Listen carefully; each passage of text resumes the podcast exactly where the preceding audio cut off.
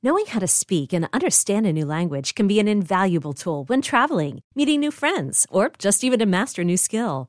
But it's not always simple when you're bogged down by textbooks and structure classes. That's why so many people trust Rosetta Stone. Rosetta Stone is the most trusted language learning program, available on desktop or as an app. It truly immerses you in the language you want to learn, like Spanish, French, Italian, Chinese, and more. You won't just be studying English translations. The Rosetta Stone intuitive process helps you pick up a language naturally, first with words, then phrases, then sentences. Don't put off learning that language. There's no better time than right now to get started. For a very limited time, listeners can get Rosetta Stone's lifetime membership for 50% off. Visit rosettastone.com slash rs10. That's 50% off unlimited access to 25 language courses for the rest of your life. Redeem your 50% off at rosettastone.com slash rs10 today.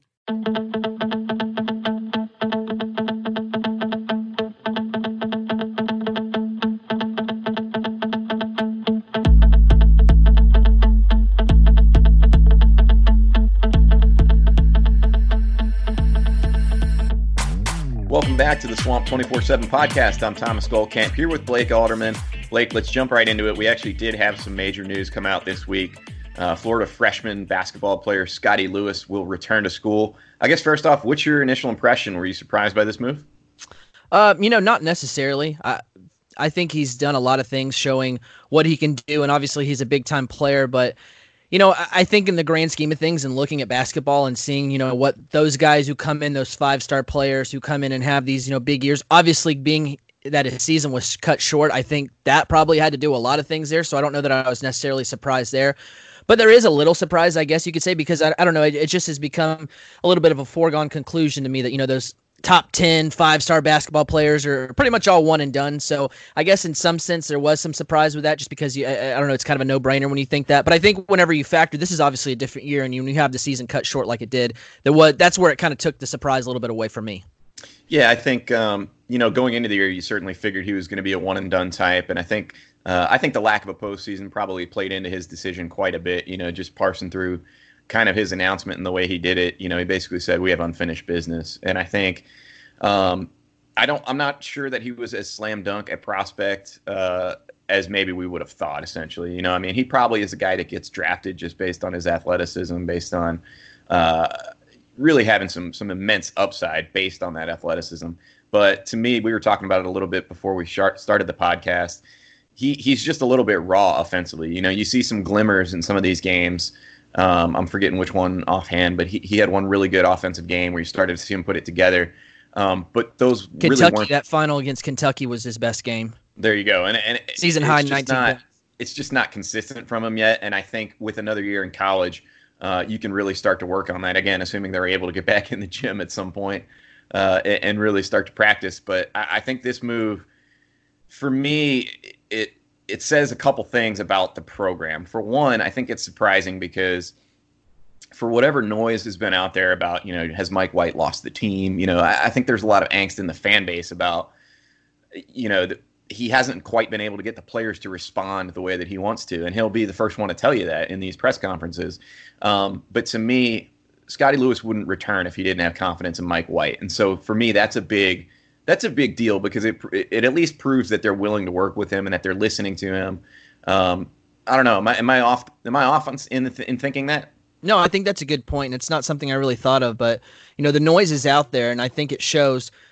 I don't know. I mean, you can talk it up in, in player interviews, and you know, you can kind of paint things that you know it's all rainbows and sunshines, and you know, we're all fighting as one team. But uh, some of those guys have to hear that noise of you know the, just the talk of the coach. You know, is he going to be there? You know, I'm sure players all get on Twitter and see all these things. So I do think it says something because I think it shows that there is that nucleus in the locker room. Um, and that maybe there is some gas in the tank. You know, I, I, think a lot of the criticism that Mike White does get, I think, is a little bit warranted. I think this past season, you know, there were really high expectations. I don't know if those are maybe, you know, too inflated as preseason rankings or what it was, but I think that on paper, Florida had a really talented team this year. So I do think there was a little bit of, you know, kind of the lead let out in, in the fan base and just kind of just the expectations there. But I think it does say something. I think you really did bring up a good point, just saying that, you know, the players certainly seem to be buying in, um, however you want to put that. But I mean, he's coming back I mean, it says a lot. I think actions yeah, I mean, speak louder than words. No, they do, and and Mike White has been frank that he he likes his guys. He likes the commitment level that they have and all that. Um, so it does. It just makes you wonder what's the disconnect, you know, and, trying to figure out where Florida's going. You have to figure out why things are playing out the way they are, and and maybe it boils down to coaching. Maybe Mike White's not a great coach. Who knows? Um, I, do think you could make the case that Florida was an extremely young team still this year. I know that sure. you know that's kind of been the line out of the program that you know they had you know they they still had three sophomores starting. Uh, you had to figure out how Kerry Blackshear was going to fit in with your team this year, and I, I just think I, I keep going back to identity, man. Like I think Florida needs to have an actual identity, and you recruit to that. You don't stray from it just because you don't get a certain guy. Um, I just think this this team it took so long for them to figure out what they were trying to do and what they wanted to be that yeah they came up short of expectations. And and again we don't know how things would have played out. They were going to make the ncaa tournament. Who knows? They could have made a run there. But I, I look at it and and i see from the program side everybody still believes in mike white. Um, talking you know i'm talking from from down to scott Stricklin to the players themselves. Um, I, I, I do think it would be a good idea to have some changes within the program but when you have guys like Lewis coming back, you know, th- that says a lot to me. And I, I think the bigger question is kind of going back to what you said. When you have these five star talent types coming in, why are they not turning into NBA draft picks? Like that's the that's the question. Why are they not turning into NBA draft picks? Because Blake, I look back at Florida's NBA draft history. You know, the last time Florida had a guy drafted, period, not first round, just drafted. Erik Murphy. That's the one. 2013, man. That is a long time for a basketball program that's as good as Florida's is and has elevated itself with a pair of back-to-back national titles into being in that national conversation to not have an NBA draft pick. I mean, that's that's I understand it's not football where there's seven rounds, but that's a long, long time. Um, and so at some point, Florida's got to figure out, okay, we're at least landing these five-star types. Why are they not turning into NBA draft picks? And and to me, one of the other issues I have with Mike White is there's not a whole lot of players that you can point to and say that guy's gotten significantly better since he arrived. Now there are some. I think Keyontae Johnson would be your number one example of a guy that is clearly getting better and better and better under Mike White. Um, but the question for me is is okay, Lewis is coming back for his sophomore season. What's that look like? Because I, I think you can point down to player development, and if he continues to develop and turns into, you know, the kind of player that everybody kind of envisioned when he arrived, then I think you start to have a little bit more confidence in Mike White and, and somewhat of the direction of the program. Yeah, I think next season is really going to be pivotal for Florida. Obviously, the the postseason was cut short, so you know you never know what could happen in the postseason. And obviously, Florida does have eh, you know some of those games where you know you don't expect them to get through, and they do. And you know it does seem that Mike White and the Gators do kind of get that little bit of a pickup in the postseason. I don't not necessarily saying that they're you know rolling in there every year, um, but you can see the production more than the losses there. So I think at this point, the biggest thing is just next season. It's really pivotal in the sense that the expectations were very high this season coming into the season. Obviously, Kerry Blackshear, you know, who knows what's going to go on there. But I, for the most part, depending on who comes back for Florida this year to kind of join Scottie Lewis, they're still going to have a lot of talent that comes back there. So, I mean, Mike White is still recruited really well. Um, so, I, I, think that next season it's really that make or break season because the noise is starting to creep in now. You know, those expe- expectations were set really high this season. I don't know that you're going to see them again next year because it, it seemed like there was a little bit of a reality check with just kind of how things panned out. And like you said, Mike White and the Gators really haven't shown that identity. I think first and foremost, I think that's key for them, bringing a lot of these guys to build around Scottie Lewis back. And I think next year is going to be really key for Mike White because, like you said, there are a lot of people who support Mike White, you know, all the way down to Scott Stricklin, who in the end of the day, that's his opinion matters the most. But I think that noise is starting to creep in, and that's where you start to get that doubt, and that's where these, you know, hot seats, heat, hot seats start to heat up. Yeah, well, let's talk about what's coming back because we're, you know, Lewis is coming back, but we're not entirely sure that Florida is completely out of the water with some of the other guys. Uh, I think the two that everybody is obviously watching are Keyontae Johnson and Andrew Nembhard. Um, for me personally, based on what I've heard, uh, I would think Nembhard would be more likely to consider leaving, uh, whether that's for the NBA or or you know playing abroad. Uh, I'm not sure, but he's a guy that tested the NBA draft waters last year, and, and really, Blake, I know that Nembhard's kind of been a source of contention for a lot of Florida fans when you talk to them because, again, I think it goes back to that identity. I think when Mike White arrived, you had this idea that Florida was going to run up and down the floor, and then you look at you know his most successful team. Uh, they they weren't that breakneck pace with Chris Chiozza, but they did run it a little bit more than they do with Nembhard. And Nembhard, for whatever reason, uh, just isn't. He's not that kind of athlete where he's comfortable doing that all the time. Um, and they certainly do it in spurts. They push the ball here and there. Uh, but generally speaking, he's more comfortable operating in kind of that half court offense. And then I think, you know, when you added a big like Kerry Blackshear, you know, he's he's not a guy that's great in transition. He's he's definitely more of a you know set up back back back in down on post and and create offense that way. So I think the makeup has the potential to be significantly different, particularly if Nembhard leaves. Um, I could see Florida being, you know, much more pacey on offense if he leaves. Uh, I don't know, Blake. What's what's the outlook look like to you now that Lewis is back, just in terms of what Florida has coming back? You know, I, I think it's positive. You know, you bring a player like that back, um, and it kind of could build. You know, it, it, certainly helps with these guys like that you mentioned that are kind of on the fence. You know, when you have some kind of idea of who's coming back, and, and there's familiarity there. There's unfinished business. You know, this season I think is what made it really interesting for a lot of these guys like Andrew Nembhard, who, like you said, tested the waters last year. Is the loss of the season and the loss of the postseason SEC tournament is that enough to make you return? I think that's what makes it so different this year, and it adds just such a different different dynamic. Whereas you know, if they played the postseason, and regardless of how they did, I think Nembhard is a guy that does seriously test those professional waters. And not to say that he's not now, but I think the loss of the season just cr- creates a little bit more of a maybe not so much of a kind of a sure thing, if you want to call it that, and maybe sure. brings a little bit more of that you know intrigue and you know what's he going to do type of thing to the decision. So I think the outlook is positive, seeing that you know Mike White is like you said doesn't seem like he's completely lost the locker room. That you know, I think you know returning Scottie Lewis like that does say something. But I think you need a couple of more of those guys to come back. I think to really kind of have a really solid idea and, and really be kind of pumped up for this season next year. Um, I think if some of those guys leave, I think we're having a little bit of a different conversation. Yeah, I think to me, I look at it. There's two things that kind of stand out to me about the the, the general roster makeup heading into uh, next season, and I think one you lose Kerry Blackshear, uh, 12.8 points a game, uh, pretty good rebounder, seven and a half rebounds a game. Uh, that's going to be production that you have to replace. And quite frankly, Omar Payne showed some significant upside as a freshman, but he was a little bit. Um, uh, I don't, I don't want to say the wrong words, but he he was hard to coach at times. You know, once he had that big game against Auburn, he uh, Coach Mike White just couldn't get through to him quite as much. Um, he stopped doing the things that got him to that level. He's a guy that if Florida is going to be, you know, as good as they were this year or better, um, he has got to play better. He's got to be more mentally there and ready and be willing and and take coaching um, because he's a guy that I think defensively he can keep you in a lot of games with what he offers defensively. I'm not sure he's going to be a prolific scorer at any point in his career. Obviously, you know, an elite athlete who can dunk it around the rim. Um, but he doesn't have kind of the all around game that Kerry Blackshear had. So without that presence in the post, I think Florida's going to be a little bit more reliant on shooting, and that's that's always kind of a question mark. You know, they've got some good guys.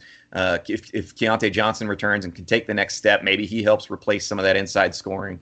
Um, but I, it's going to be a different outlook for the team. I, I, just think you're going to be a little bit more reliant on scorers.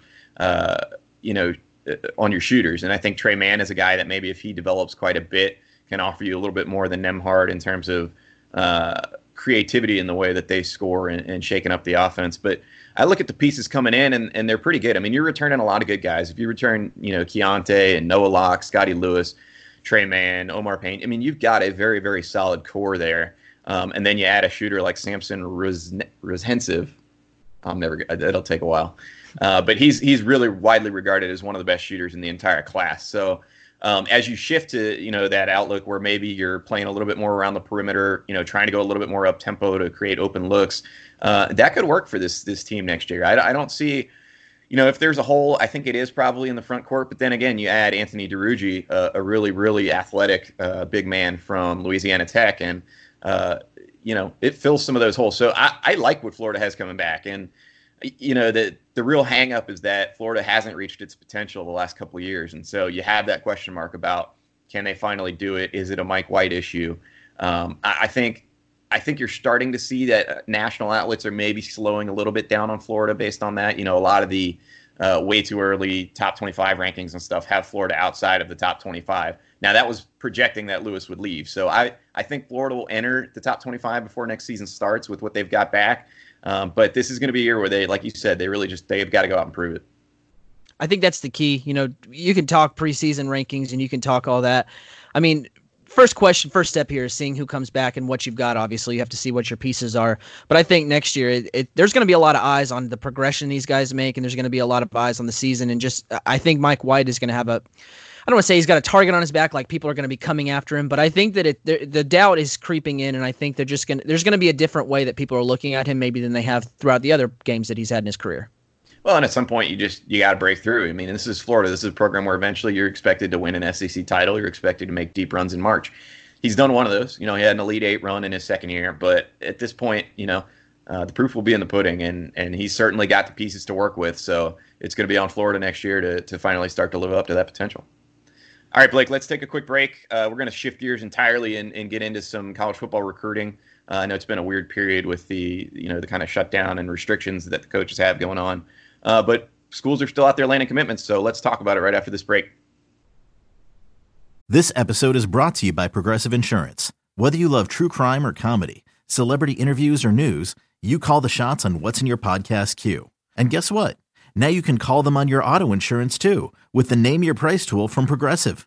It works just the way it sounds. You tell Progressive how much you want to pay for car insurance, and they'll show you coverage options that fit your budget. Get your quote today at progressive.com to join the over 28 million drivers who trust Progressive. Progressive Casualty Insurance Company and Affiliates. Price and coverage match limited by state law. Hiring for your small business? If you're not looking for professionals on LinkedIn, you're looking in the wrong place. That's like looking for your car keys in a fish tank. LinkedIn helps you hire professionals you can't find anywhere else, even those who aren't actively searching for a new job but might be open to the perfect role. In a given month, over 70% of LinkedIn users don't even visit other leading job sites. So start looking in the right place. With LinkedIn, you can hire professionals like a professional. Post your free job on linkedin.com slash recommend today. Welcome back to the Swamp 24-7 podcast. I'm Thomas Goldkamp here with Blake Alderman. We're going to shift gears after talking a little bit of college hoops.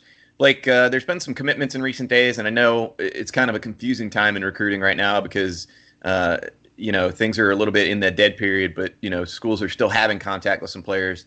Uh, can you fill us in on some recent commitments that maybe were from targets that were eyeing Florida at least? Sure. Uh, obviously, they didn't go the Gators' way on these two, um, but some recent commitments of targets that are you know now off the board. Four-star offensive tackle Micah Morris uh, out of Camden County up in South Georgia. Uh, he just committed to the in-state Georgia Bulldogs. Not necessarily a surprise there. I mean, he's been pretty heavily linked to the Bulldogs. They were the team to beat when Sam Pittman was the offensive line coach there. I think the hiccup there that kind of opened the door somewhat, if you want to call it that, was him obviously going to Arkansas. You bring Matt Luke in. Um, didn't really take very long. I mean, I think Florida probably p- finished second here. He's been on campus a lot and Camden County is only like an hour and a half away from Gainesville. So, um, you know, that, that was a pretty big loss for Florida. And I say that in the sense of, you know, it's not a really deep and talented uh, in state offensive line class this year. Um, of the guys that, you know, the one guy in state that Florida ha- has landed a commitment from, they haven't really offered very many of these other guys that are in state guys. So I think now that you're seeing some of these offensive linemen that are maybe a little bit of a question mark on, you know, where Florida kind of stands there. I think this is a bit of a loss to where you look at where this dead period comes in and the loss of spring football because Florida's not going to be able to get out and go see these guys because John Hevesy is big on camping. Um, or, you know, if, if you're not coming to camp in the summer, I'm going to go see you and practice in the spring. It's He's a very pretty heavy on evaluation. So mm-hmm. I think the loss of the spring was really a big there, a big blow there. And I say that because Micah Morris was one of Florida's top guys. Um, another uh, recently guy to come off the board is four-star running back uh, Carroll. He's a Georgia guy originally, but he's living in Florida now, attending IMG Academy in, in Bradenton, Florida. He's a four star running back, um, committed to the Georgia Bulldogs, um, but had recently named Florida his leader. Um, I just never really quite bought it. I mean, I thought Florida was definitely in the mix. Um, I, I mean, if I would have really bought that, I probably would have put in a 24 7 sports crystal ball on him. I, I just, I kind of thought there was still some play there and there's still some visits to be taken. Um, but in the same sense, I thought that if if Florida wasn't going to land a Zach Evans, I thought that that was the guy you turned the page to, and I thought that was probably the guy that Florida had at least identified because again, it's it's another position that's not really deep in the state of Florida this year. So I think that was a bit of a blow there, and maybe the sense of timing. Because I think if you were looking at, you know, getting kind of playing devil, devil's, devil's advocate here, but if you get Zach Evans in sometime in the summer or early fall, you could have leaned back if, if it didn't happen you could have leaned back on carroll making an august 6 type commitment. Obviously florida was still keeping in touch there. So i think timing kind of hurts florida here. Um, he did announce whenever he did commit to georgia that he was still going to take all five of his official visits. I'd be pretty shocked if florida wasn't a visit if he continues to kind of stick to that idea of taking visits because i'm sure georgia is obviously going to try to get him to not take visits down the road. So uh, two guys off the board for Florida there, so I, I think it's an interesting position now because Florida really wasn't in the in the need category for a running back if they can land a guy like Zach Evans as a late add to the 2020 class.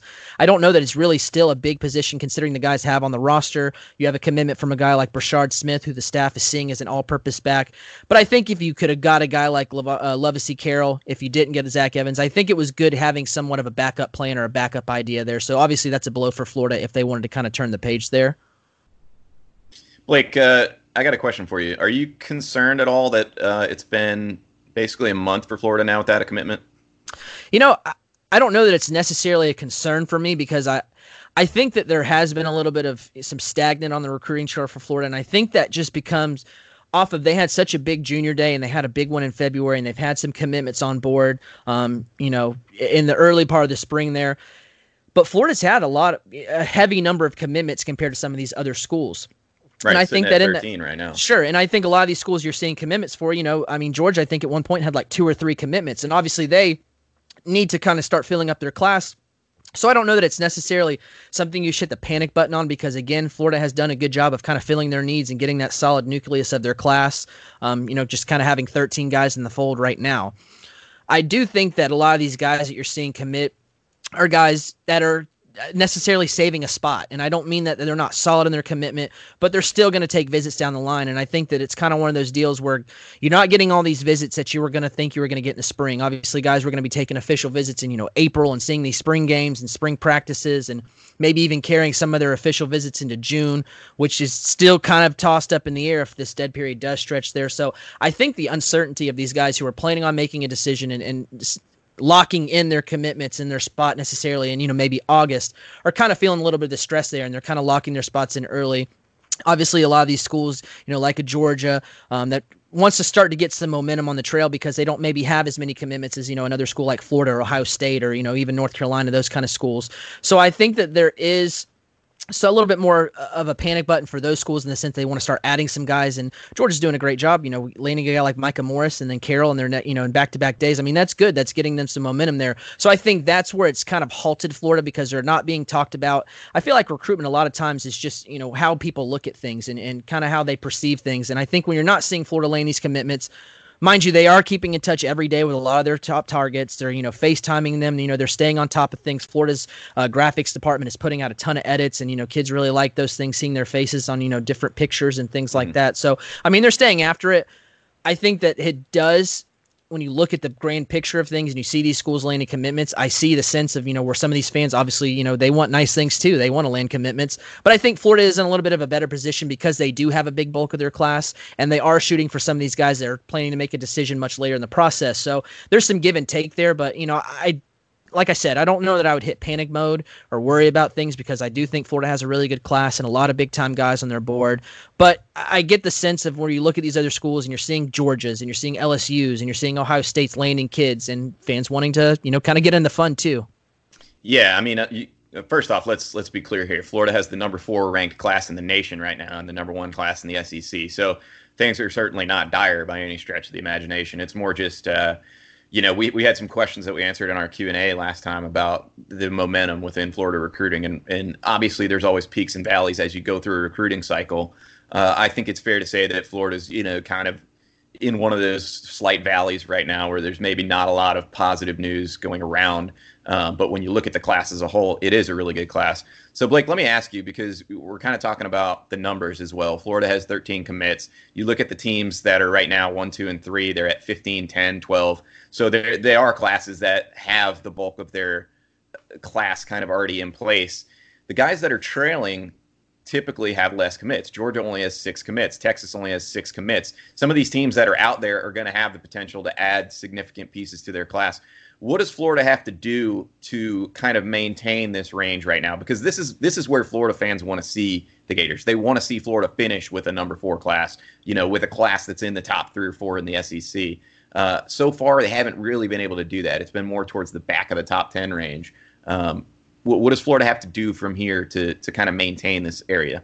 You know, I think it's just continuing to stay in the mix for a lot of these top targets. Um, and I mean, you know, guys are going to continue to keep you up in those top tier rankings. You know, whenever you add in their score of what they're going to do for your recruiting class score, you know, guys like Leonard Taylor, Jason Marshall, you know, two five star players that Florida's in the mix for. Um, a top one, or excuse me, a, a, number one outside linebacker, a top 10 player in Xavian Sorey um, out of Graceville that Florida's in a battle with, you know, guys like Alabama and Georgia for. Um, you know, there, there are a lot of top tier guys that are still on Florida's board. Um, you know, Jacorey Brooks, of a five star wide receiver out of South Florida, a top 247 player, and, and a guy like Keanu Koht, um, a top 100 defensive end, uh, Tunmise Adeleye. Um, you know, there are a lot of guys that are still high level players that are on Florida's board. So I think staying in the mix with those guys a lot of those guys, if you look at their recruitments, um, Florida is either high up on their list or they're you know considered possibly the team to beat at this juncture. So I think a lot of these guys aren't going to be making commitments as early as you like. And sure, you know the coaching staff is going to kind of try to figure out ways to you know obviously get them on board earlier if they can, and just continue to kind of sell their program and sell themselves and build those bonds.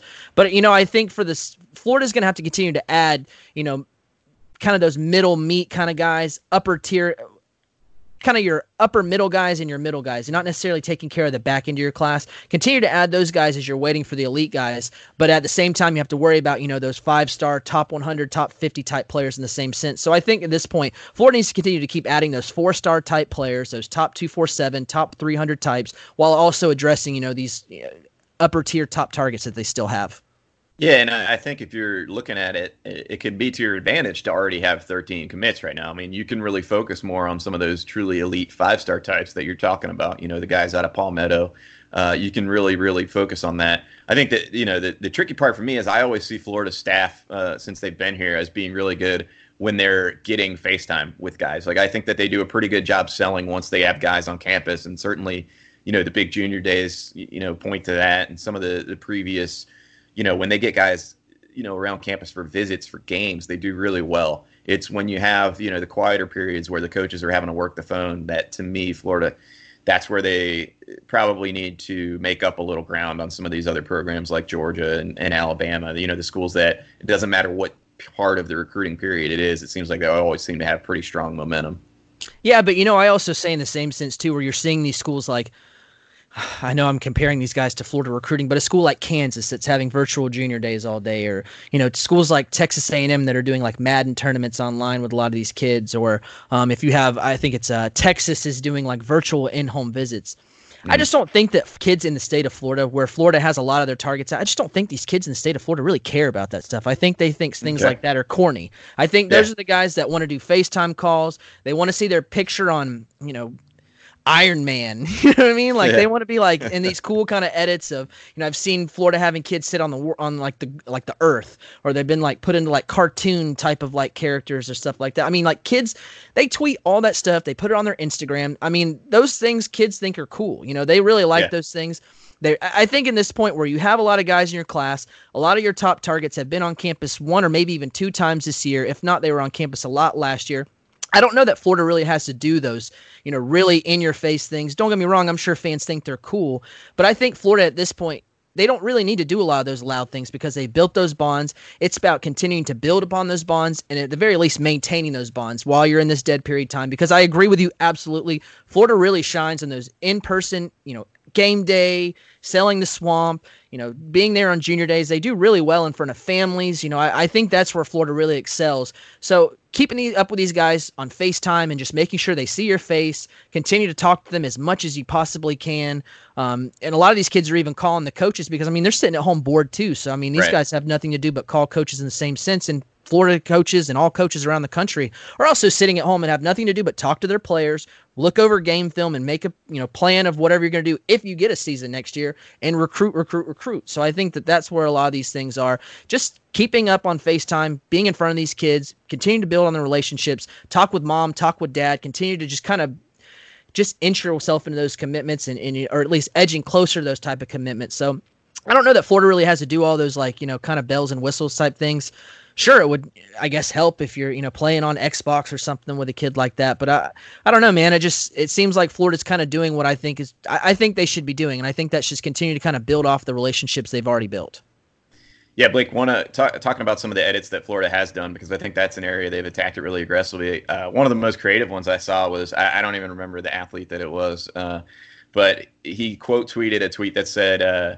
"You know, who's the fastest athlete you've ever seen?" And he he quote tweeted it with me. Well, Florida sent him an edit uh, where he's in his high school jersey looking at a mirror, and in the mirror back, it's a picture from him on his official visit in a Gators jersey, and it was like, uh, you know, Florida, the fastest team in the country, or something like. That. It was something along those lines. Yeah, it uh, was uh, a quote I thought it was pretty creative. A four-star wide receiver, Christian Leary, who's been compared to a Percy Harvin type. So they kind of had Percy Harvin in the back of the edit too. I think if I'm talking about the same okay, edit, yeah, yeah, no, he had Percy Harvin in there. He's t- he's that type of player that's you know track speed, fast. Um, you know, he, he's he's being recruited to Florida as a slot receiver with that, you know, Percy Harvin type position. So it was a quote tweet of him saying, you know, who's the fastest player? And he said me, and he had that in the background, but he also had the picture of him also while having like Percy Harvin kind of the backfield too. So I mean, kids kids are getting evidence all over the place. Yeah, it's pretty cool. I just thought that one was was particularly creative. But uh, Blake, I'll open it up to you if you got anything else you want to cover with recruiting before we sign off here. Yeah, you know, just a couple of you know top lists that some kids have put out. A top 100 uh, linebacker in Jeremiah Williams. Um, he's out of Alabama. He has Florida in his top eight. Big reason there is Christian Robinson. They're really close. Um, they're recruiting him really hard. I think it's going to be tough for Florida to pull him out of state, but I think that their first visit went really well. And he's talking about, you know, when these visits open up down the road, um, Florida's the place where he wants to get back to. And I think if you can get him on an unofficial visit, you can get him on for an official visit later on. Um, I think it brings Florida a little bit more of a legitimate contender for, you know, you want to get those out of state guys on campus as much as you can. Another guy who's a big target for Florida um, in the defensive back at safety is Terrion Arnold. Um, he's a four-star composite player out of Tallahassee, Florida. Um, big-time guy for Florida in the sense that they've offered him football already. You know, Ron English is in touch with him every day. They talk a lot of film, but Florida's also offered him a chance to play basketball too. So, I mean, I think that that shows the level of interest there whenever you're offering a guy a chance to play two sports.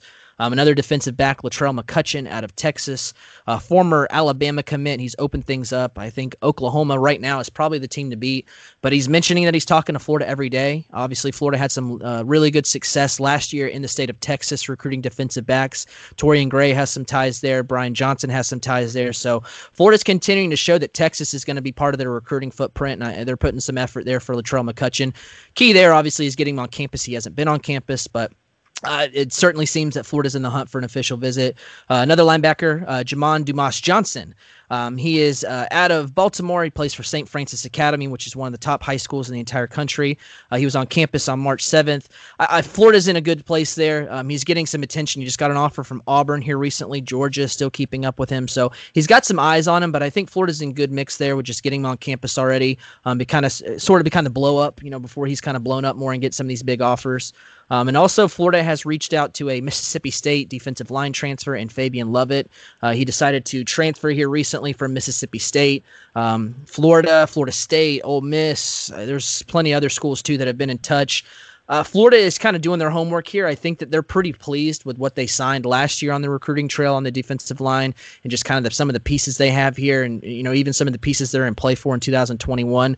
So they're obviously doing their homework. I think it's good that Fabian isn't looking to make a decision super quickly with you know all the you know coronavirus and dead period and all this that going on. I think he wants to take some visits there, but I think he's a good player, that you know, an SEC guy who made a statement in his freshman year. So, I mean, if he's kind of in an evaluation period and Florida's kind of figuring out where things are with numbers and where they're at. Um, I think he'd be a really good guy to kind of. I mean, if you're looking at a guy now that you're maybe not all the way, you know, balls to the walls recruiting this guy, I think he's shown that he has enough production to be a, a very good player if Florida does want to go down that uh, road. All right, guys. Well, that's going to do it for us today. Uh, we thank you for tuning in. Be sure to visit swamp247.com.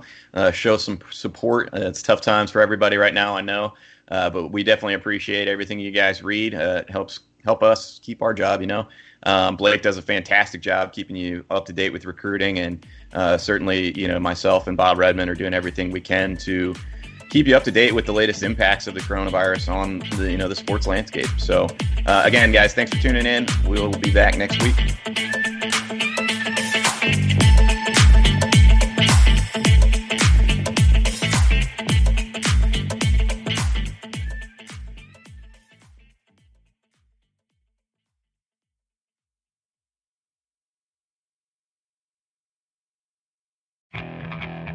Okay, picture this. It's Friday afternoon when a thought hits you. I can waste another weekend doing the same old whatever, or I can conquer it. I can hop into my all new Hyundai Santa Fe and hit the road. Any road. The steeper, the better. Because my all new Santa Fe is available with HTRAC, all wheel drive, so I can hit the trail without a worry in the world. Heck, with three rows and best in class rear cargo space, I can pack the whole family in with all our gear. We've got available dual wireless charging for our phones, so we'll never lose touch with civilization, and we won't lose touch with the primordial power of Mother Earth. So, which is it? Waste the weekend or do something a little more epic? And conquer it in the all new Hyundai Santa Fe. Visit HyundaiUSA.com or call 562 for more details. Hyundai, there's joy in every journey.